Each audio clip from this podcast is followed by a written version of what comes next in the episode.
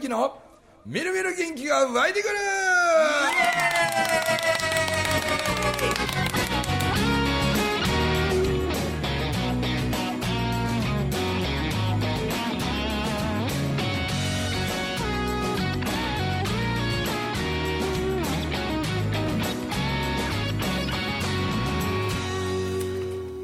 はい。おはようございます。おはようございます。おはようございますおはようございます、えー、杉浦誠二さんをお招きして。はい。杉浦月間でございます。ありがとうございます。月間 まあ24年年明け1月杉浦月間。はそういやさっき収録と収録の合間に、いはい。なんかベトナムのなんかおおもろそうな話を仕掛けたからあそうだそれちょっと収録のところで話しやって言いながら先ほどの収録でベトナムのベの字も出てこなかっ本当に俺も忘れてました、うん。はいはいほんまやほんまや、うん。たそこからこの今からの収録をあ始めようや。そうですか、ん。いやあのそれこそ、あのーまあ、お男連中でみんなでちょっとどっか旅行行こうやって男8人ぐらいでですね、でなかはい、なかなかやっぱ8人も揃うとみんなそれぞれ仕事をしてるんで、予定が合わんかったんですよ。で、あのー紬の忘年会の後、えー僕は高知の紬、はい。その翌日から、え3日間韓国にうん。めっちゃハードやもうかなりハードでしたよ。はあ。でみんなでその日しかなかったんで,、で韓国行きまして、でその時にあの一人ですね、ベトナムのめちゃくちゃ大富豪の男の子がいたんですよ、男の子で僕と年は変わらんのですけどちょっと若いぐらいですよ、で彼は20年前までは日本人に使われていた使われていたっていうか日本で働いていて、うん。で、えーもうベトナムに帰って、ちょっとその不動産だとか投資だとか、ね、あのマンション買ったりとかして、もう今となっちゃうもうとんでもない大富豪になられたんですよ、で不動産王みたいな。不動産王みたいなもんですよ、すごい大金持ちになったんですね、それこそもうくもうすごい車とか、えーもう家もなんかもすごいわけですよ、ところがあの、そんな車いっぱい持ってるんですけど、会社まで自転車で通ってたりね、なんかちょっと変わってるんですよ。どっから来たんと似てるねそうです。で、あのーその彼が、俺どんなお金方あお金の使い方をするんだろうかというのがすごく気になってずっとこう3日間見てたんですね、で、ま、むちゃくちゃかお金を持ってるんで、まあ、しょっちゅうみんなであのご飯食べに行くんで、まあ、俺金持ってるから、まあ、全部ここは飯代が出すよって、俺するかなと思ったんですけど、そういう時絶対金出さんのですよ、ちゃんと割り勘なんですよ、8人みんなで。ただですねその彼がこうやってお金をあの買い物してる時にウォンに変えたお金がちょっと少なくて、でまあ、日本円にして50円ぐらいちょっと足りんかったんですよ、ほんであどうしようご50円がないなってなって大きいお金をお店で出したら嫌がられたんですね、ちょっと細かいのないですか？って言われて、いやいやないんだよ。って言って困ってたら僕の友達が、あいやいやどうぞどうぞこれ使ってください。って言って、50円ぐらいのお金です、あどうぞ使ってください。ってうわごめんなー言って、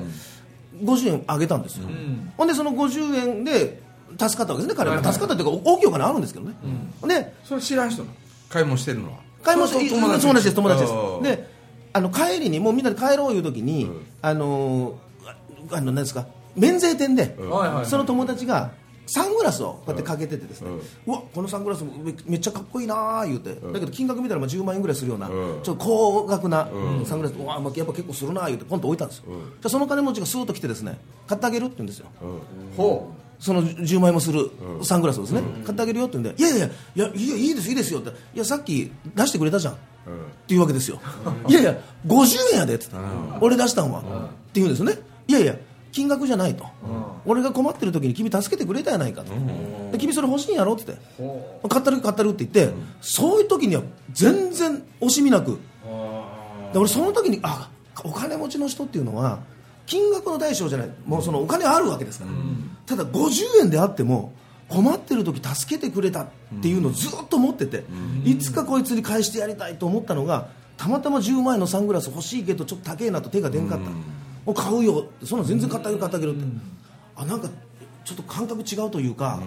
なんか粋なところをちょっと見せつけられましたね。うん。なるほうん。どそういうのありますかね、ありますかね。そんな大金持ちになったことない わからへんうんだからその50円がどうとかっていう感覚じゃないですよね。助けてもらったことに対する恩返しっていう。気持ちがそうですよね。うん。いやなんかお金の感覚もちょっと違うんでしょうけども、そういうところを大事にしている人っていうのはちょっとな勉強になりましたよね、まあ、似てるか似てへんか分からんけどうん前にいろいろちょっとお世話になった人であの俺はもう殿と呼んでてんけど もう銀座とかにこうビルとかいくつも持っててもうすごいお金持ちであることは間違いないんよ、でそれこそ恵比寿の超高級オークションとかもさだから一部屋じゃちょっと手狭やから言うてその一部屋の横の部屋と上の部屋とこっちの上の部屋と4つ分壁と天井ぶち抜いて 4つの部屋でおでも1つずつ全部オークションなんや。は俺もう分譲やからさ、はうん。4つ固めてこう出るから壁と天井破ってちょっと天井高い方が気持ちいいやろって、ええ。そんなノリの人、そのくせにその仕事場からまあその家との往復 Suica でいつも地下鉄で通っては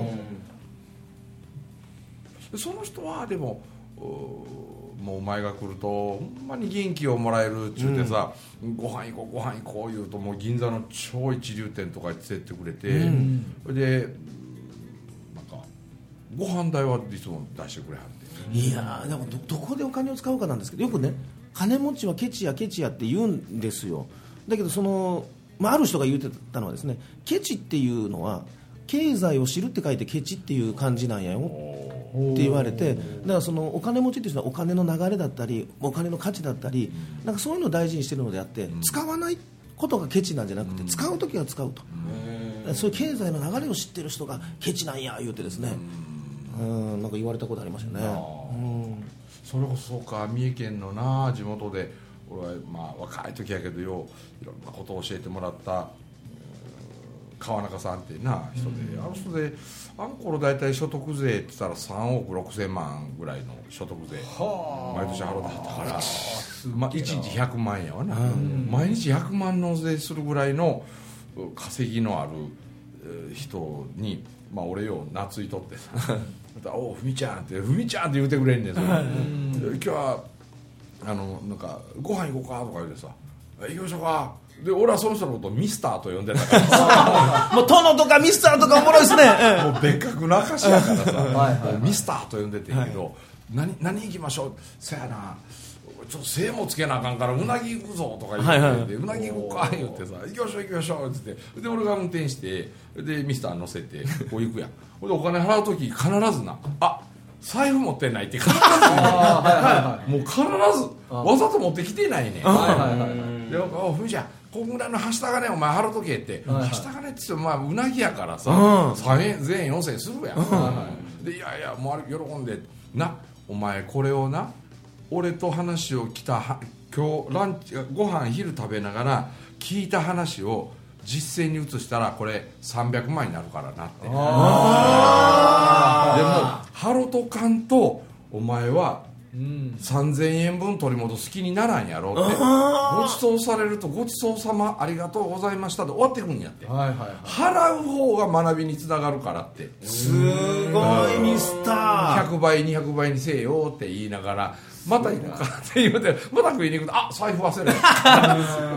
ええそれはもう当然ミスターですか？ら全然その払えるわけですけほらあえてそれをそうそうう。わー粋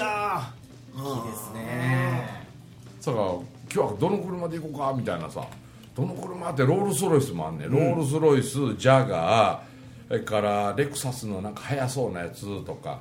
それとあのユーノスのオープンカーもあって大体ユーノスで行こうかって言うてなオープンカーにしてるはいはで俺が運転してるええいやいっぺんロールスロイスでもええんやけどみたいな。よう運転線ですわ俺、えー。いや高級車もね、あのー僕ガソリンスタンドで昔バイトしてた時があってで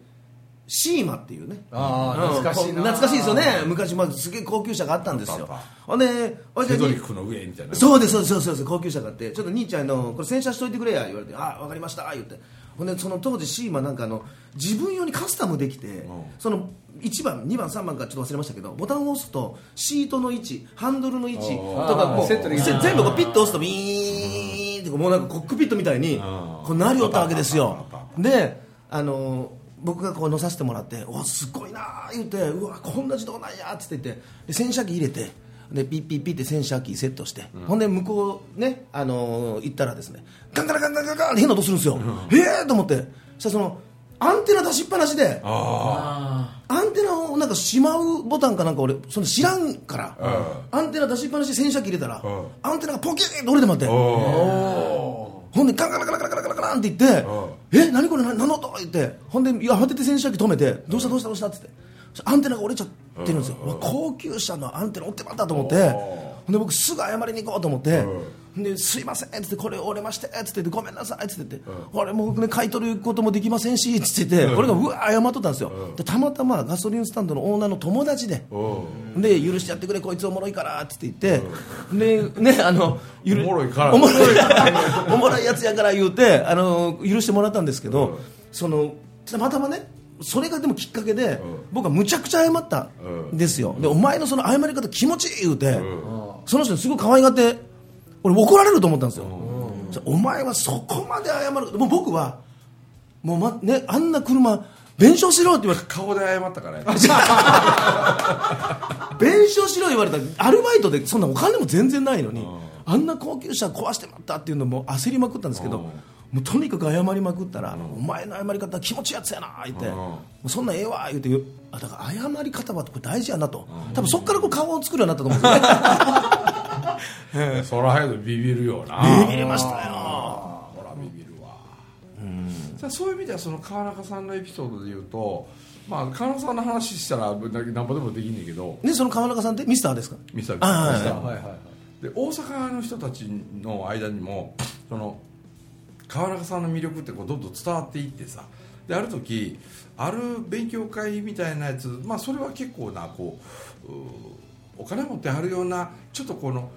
上の人らが集まってるような勉強会みたいな。でもそれはそのロータリーとかライオンズとかじゃなしにあのそういう年齢の人たちが有志で作ってるうその場所でなその川中さんのそのミスターのな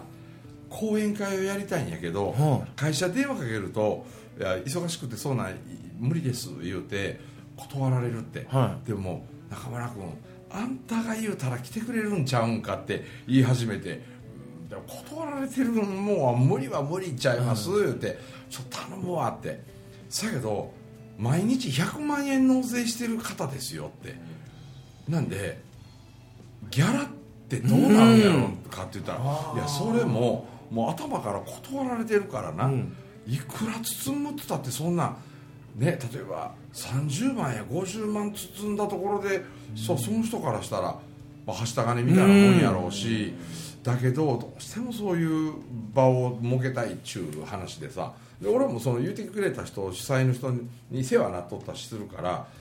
まあ、言うだけやったら言うてみますよって言うてほいでそのまた「ふみちゃんなんか食いに行こうか」みたいな時に「川中さんここで大阪のねあの誰それさんとか誰それさんだってああ」って言ってなんか講演してほしいみたいなことを、えーえらい僕に言うてくれてですねまあ言うだけは言いますけどってこうやってして一応話は止めといてあるんやけどもって言ってしたら「うん。まあお前運転して大阪まで行くか」って言うから「いや別にそんなん構いませんよ」って言ったら「まあほらたら行ってもええぞ」って言って「ほんまです」って。ほんでほらギャラどうしさせてもうたらっていうこともえらい気にしてて、だって川中さんミスターやから言うて言うたら「おおほななうんその人が一番うまいと思うまんじゅう1個だけ楽屋に置いといてもらうように頼んどいてくれ」って。うわー。また粋やな3個も5個もあったら糖尿になるからね そう1個でええわまんじゅうって言って「えまんじゅう1個でいいんですか？どうもいい」って言って。結局まんじゅう1個やったんです。え。謝礼は、えいややっぱ粋だわ。すごいな僕あのココイチの宗次さんはいはいはいとうん、ちょっと待ってもう最後オチあるんよえオチオチオチオチ。あそのその話に落ちたの？あうんその後、その後公園の、うん、壇上に上がらはってな、その川中さんミスターがな。そしたらもうその司会の女の子がさ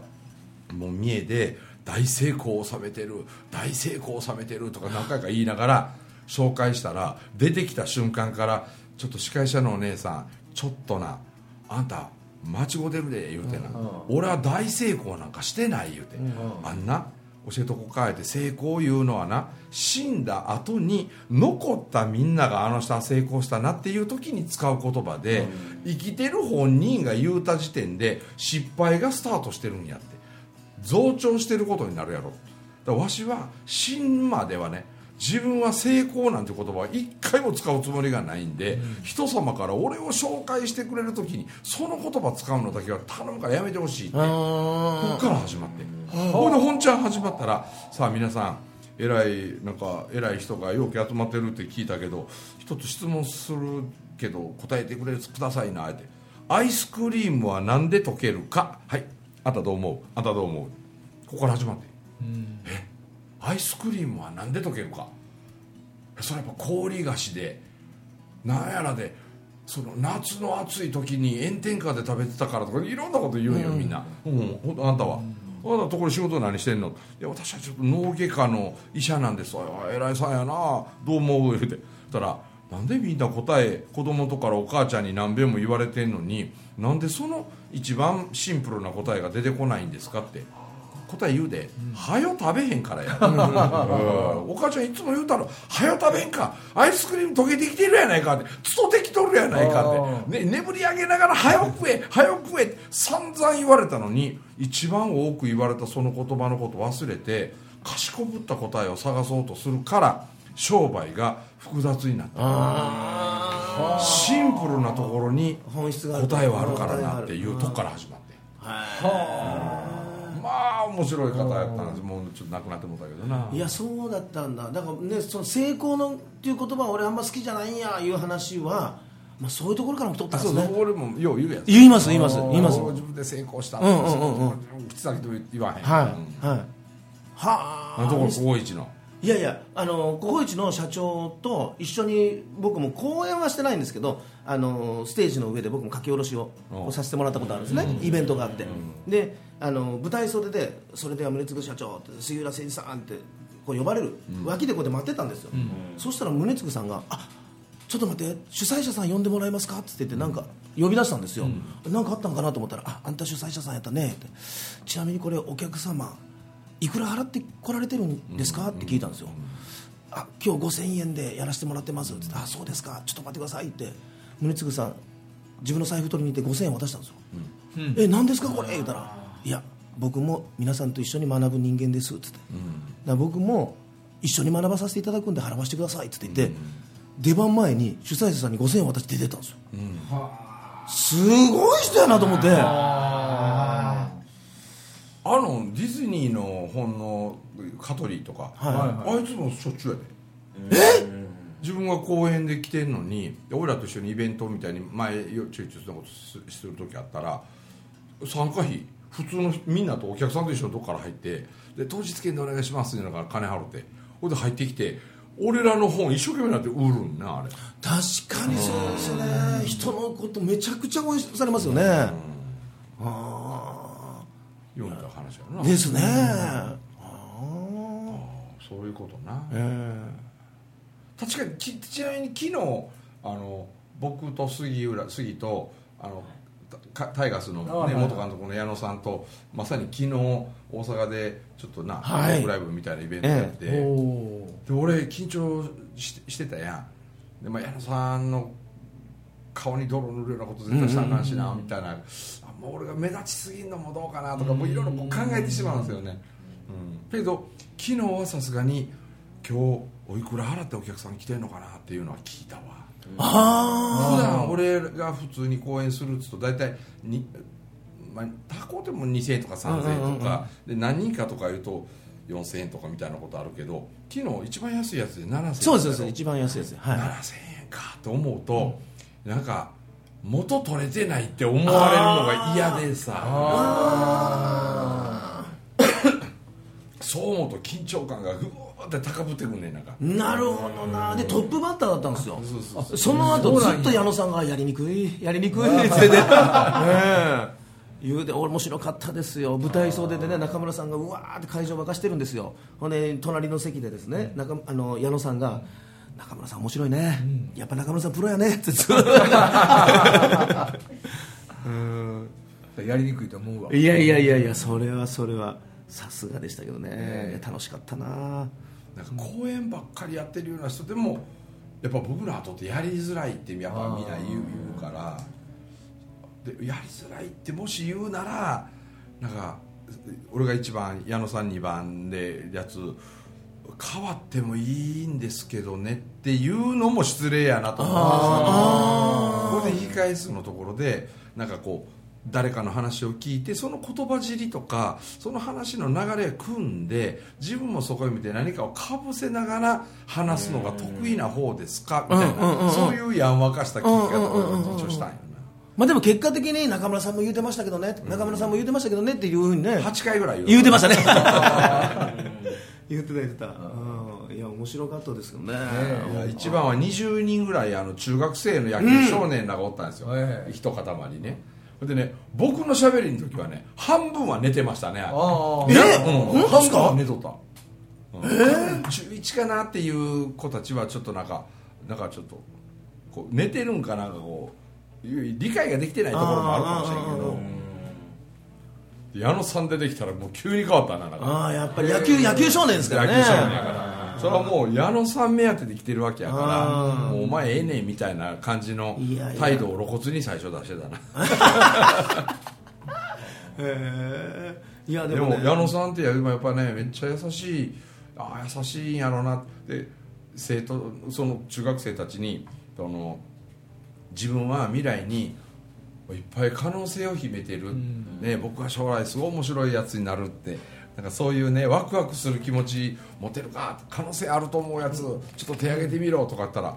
誰も手上がらないです、でで言うてるうちに「お前あげろやあげろや」みたいになってきてようやく一人上がったんですよ、うん。あそうかって言って。だけどね実は自分たちが話す言葉はすごい大事なんやって、でね少しの緊張感もとても大事って、ね、そしてなんかかんかとかっていろんな話も矢野さんしてるうちに、ね、この中学生の中から質問があればって言ってで杉がマイク持ってなんかこう促しはいはい。な、もしたら例えばその仲間が作ってくれたチャンスが巡ってきた、でそういう時僕はすごい緊張してしまうって。でその緊張を和らげる方法ってないかな何かないですかねとかって言った時にあのなってプロ野球選手でもみんな緊張してるよって。そうやけどなバッターボックス立った時にはもう開き直る、だってこの日のこの瞬間のためにあんだけ練習してきたじゃないかっていうふうに僕はおまじないをかけたなって、この瞬間のためにあんなにバットを振ってきたじゃないかっていうやつの全てをこの一打に託そうと思って。それでも10本中3本しか打たれへんねんけどなって、うん。でもその10本のうちの3本しか打てなかったとしても100%にはならないんだけれど失敗から何を学ぶかっていうことも準備しとけばいいんじゃないかとかね。で友達がちょっと自信失ってる時どんな言葉をかけたらええかなとかね。そうするとねいちいちその中学生のところへ団長から降りてって肩組みながら「君名前なんて言うんや」え僕大勢って言うんです。おお大勢。大勢お前がな」って言ってね肩抱きながらね一人一人に耳元で、まあ、マイク使いながらこう答えるんですよね。であお前はえ勇気って言うんか？あそうか。君名前あの悩みは何や？言うて。もうもう矢野さんもう好きにやって中学生相手にやったってくださいって。でそれ以外はもう残された命の時間は確実に中学生が一番長いわけやから言うて。あと大人ばっかりやからね。あれは喜ぶと思いますよ、いやでもねその野球の試合でもう開き直るしかないっていうのも、試合っていう漢字も試し合いって書くじゃないですか,、でこそのこれまでのやっぱりやってきた練習を試す場所なので、そうですよね。もうすごい努力してやってきた人が、うん。やっぱりそのね中村さんもそうですけどもうなんていうんですか中村さんはもうプロの話家としてもうめめちゃくちゃおもろい話するじゃないですか、まあ、矢野さんは元スポーツ選手っていう、まあ、ある種その肩書きがあのあっての、まあ、こ話、だから同じ話をしててもいやスポーツマンとしてやってきた人だから刺さるっていうのもあるしやっぱりこの話し方として話の世界に入り込んでもう自分ごとのようにして聞いて感じるっていう。全然やっぱ違うんですよ、あれ面白かったですよ。けど矢野さんはなんか喋りもうまいよ。ああ、俺昨日のあれイベント終わって夜ちょっとスポーツニュース見てたらイチローがなんか宮古島の高校の野球部に指導してるニュースとかやっとってでイチローの使うワードもすごいやん。俺思うんやけど昨日ちょっと言ったけど例えば野球が上手くなりたい、野球だから感覚でやってますからね。だってピッチャー指先マウンドでボール投げました指先から離れましたっていうところからホームベースまで0.5秒ぐらいで来るんです。よ、その0.5秒の間に高めに来るか低めに来るかストレートが来るか変化球が来るかなんて指先離れたその瞬間の見てる感覚で反応で打つわけよ、ほいでマシン捉えたらホームランになることもあるかしらんけどなかなかにこれがうまくいかへんからなんぼ活躍できても3割3割ちょいとぐらいでねちゅうことは30数パーセントしか結果が出されへんわけ、で2割5分を下回ってくると、いまいちって評価されるわけや、そこの間の中でみんな勝負してるのは感覚なんよ、ね、こう投げるのが見えたからこうでああでだからこうバットを出してこうなって捉えられたとかっていうことも一球一球が感覚と感覚の研ぎ澄まし合いで、でアスリートって意外とその感覚を言語化するのがあんまり上手じゃない、なんで僕は矢野さん監督時代にベンチの中でねなぜ今バットに当たらなかったかっていう三振の感覚をみんなと共有する。ヒットが打てたその感覚をベンチ帰ってきてみんなと共有する。だあいついっぱい感覚を俺らに教えてくれるから俺たちもみんなで感覚を共有し合おうぜってなってこの感覚を言葉にするならこの感覚を言葉にするならって一回野球から言語に変えるという努力をすると俺知らん間に野球の能力が技術が上がっていくように、俺脳みそできとるような気がする、考えて言語化することで、運動能力の方に何か刺激が加わってだから大谷翔平さんでも言葉にするのめっちゃうまいやろ。うまいっすね。イチローもめっちゃうまい。うまい。うん、だから超一流の人は意外となるほど。言語化するのがうまい。そうすると相乗効果がこう生まれてきてんのちゃうかな。なるほどな。うん。だ感覚を言語化する。そう。うん。そうすると意外とその感覚が研ぎ澄まされるような気がするだけでこはいはいはいはい。れは誰かに立証したわけじゃないけどうん。なんかそういうのあるんちゃうかな。いやでもそなんかその、えー感覚だけで終わってしまうと、その時の時の運とか、あのーまあ、んに左右されるんですけど、言語化するとちょっと再現性が上がるような気がしますもんね。なんでこう泳いでても水になんかこう浮く感覚とかさ、うちの山虎でもトライアスロンやってて泳ぎなんかプール行くっていうからこう泳ぐ練習かまた指導を受けたりするんかと思ったらいや今回ちょっとシンクロナイズスイミングの人らにお願いして浮く感覚を教えてもらいたくってって言って、うん。浮く感覚。で水と友達になる感覚とか、ええそうプールの中の水の流れを活用して高く上がるとかその水と友達になる感覚を教えてほしいからちょっと行ってくるんやって。水と。友水と友達でいいですね、だんだんなんかこのその一つの競技かもしれんけど、受け止め方も味わい方も変わってくるっていうのが俺楽しむっちゅうことやと思う。そのええ加減に笑いながらやるんじゃなしにもっといけるんちゃうかな、もっといけるんちゃうかなっていう新たな道を見つけた時に本当の楽しむっていうやつにやけながらするんとはまたちゃうもっと上行く楽しさっていうかな。なるほど。あれが楽しむなんやないかなと。ってなことをですよ。いやーいい話でしたね。考えながら何もいつものノーテーマでやっちゃいました。が、ええ最高でした。3本目これにてお開きということで、はい。えーお届けしました中村文昭と杉浦誠司と友樹とビリーでございました。どうもありがとうございました。ありがとうございました。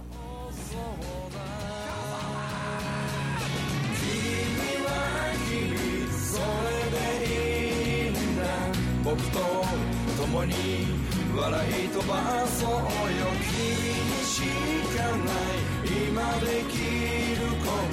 仲間はほらこんなにいる